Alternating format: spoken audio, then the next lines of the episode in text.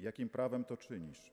Pytają arcykapłani Chrystusa. Chrystusa, który chwilę wcześniej, dzień wcześniej wyrzucił przekupniów ze świątyni, świątynię oczyścił w pełnym mocy geście proroka ze słowami oto z domu, który jest, który ma być domem modlitwy, uczyniliście jaskinię zbójców.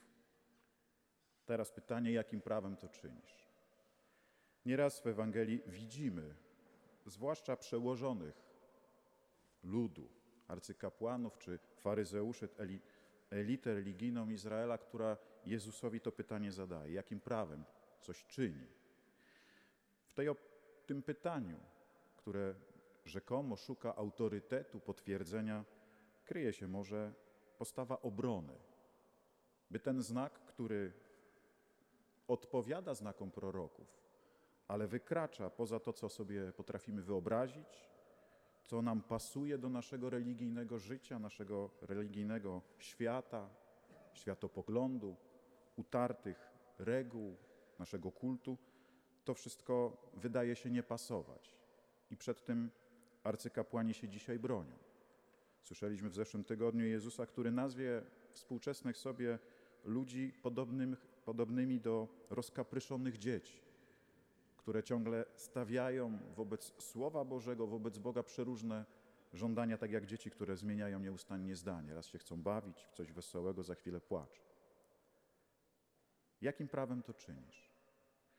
I dzisiaj te słowa może także do nas są skierowane, bo może także w naszym duchowym, religijnym świecie to słowo, które przychodzi, także coś chce zmieniać. Może także, i pewnie nie trzeba wiele się wysilać, by zauważyć, zdać sobie sprawę, że Kościół Chrystusowy czasami też przypomina dzisiaj jaskinie, miejsce ciemne i co więcej, czasami rzeczywiście jaskinie zbójców. Tych, którzy w imię Boga potrafią różne rzeczy sobie i innym wmawiać, a niekiedy tworząc wręcz strukturę, która to zło jakoś ukrywa. Ale przecież, czy nie jest też także w naszym życiu, że kiedy Pan przychodzi, to też potrafimy na różne sposoby racjonalizować to, co złego w naszym życiu, usprawiedliwiać, może uciekać, może nie do końca właśnie świadomie nawet uciekać przed tym słowem, które przychodzi jako słowo i światło, które ma także z naszego wnętrza uczynić dom modlitwy, czyli miejsce spotkania z Bogiem żywym, z Bogiem prawdziwym. Kiedy Pan przychodzi, nie przychodzi jako światło, które jest zimne, które demaskuje. Tak się czasami tego światła boimy, bo w tej nagości będzie wszystko widać, bo my sami czasem boimy się spojrzeć w nasze serce, w nasze motywacje, czasem również pokomplikowane życie, które po prostu nas głęboko zraniło i przed nim na różne sposoby potrafimy uciekać. Przez zajęcia, przez przeżycia, przez czasem nawet przez pobożność, którą próbujemy zakryć to, co głęboko w sercu ciągle jeszcze nie rozświetlone.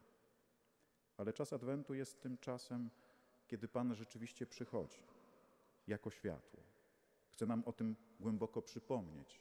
Liturgia, ta liturgia rorat, kiedy właśnie gromadzimy się wobec nikłego światła, czy znikłym światłem w naszych rękach, które czasami przypomina bardziej tą właśnie ciągle odległą jeszcze dla nas dzisiaj wschodzącą gwiazdę z Jakuba, która wydaje się tak niepozorna w pierwszym momencie. Ale to ta gwiazda Jakuba stanie się światłem, światłością, która, jak powie Jan w prologu, da moc, aby się stać dzieckiem Bożym. Tym, którzy ją przyjmą, którzy to światło, którzy temu światłu pozwolą wejść do swojego serca i je rozświetlić. Dzisiaj więc prośmy Pana, by nas uczył, jak za Nim iść. Dziś mamy piękne słowa także w psalmie. Może tymi słowami spróbujmy dzisiaj się przejąć. Dobry jest Pan i łaskawy.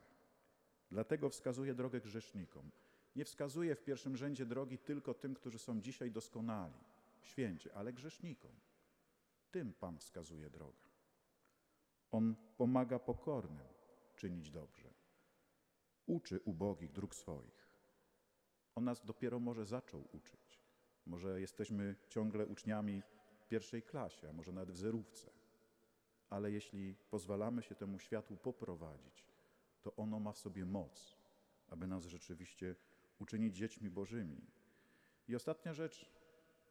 Jesteśmy w kościele i zobaczcie, trochę symbolicznie to światło, którym się dzielimy, wyraża to, co, czym jesteśmy. Jesteśmy wspólnotą braci i sióstr, która niesie Słowo Boże, bo to Słowo jest wśród nas. Ta wspólnota żyje liturgią, sakramentami, które Pan zostawił swoim braciom i siostrom. I tą Bożą mocą dzielimy się jak światłem. Każdy z nas może trzymać niewielkie światło, które może na chwilę zgasnąć. Wystarczy przejść za szybko i ta świeczka gaśnie. Ale w wspólnocie braci i sióstr, także we wspólnocie świętych, to światło potrafimy w sobie podtrzymywać. Mamy może coraz bardziej być świadomi także w naszym kościele, że to od nas zależy, jaka będzie wiara naszych braci i sióstr obok. Jeśli tym światłem, które jest może ciągle bardzo kruche, pewnie będzie kruche, jak powie Paweł, całe życie go nosimy w glinianych naczyniach, jeśli tym światłem się z ufnością, z osobą, która jest przy mnie, którą Bóg stawia na mojej drodze, dzielę, to to światło nie zgaśnie. To będzie ciągle żywe i innym ciągle będzie przynosić nadzieję. Prośmy więc, byśmy temu światłu, którym jest Chrystus Pan, pozwolili się dzisiaj, przez najbliższe dni i przez całe nasze życie, pozwolili się poprowadzić.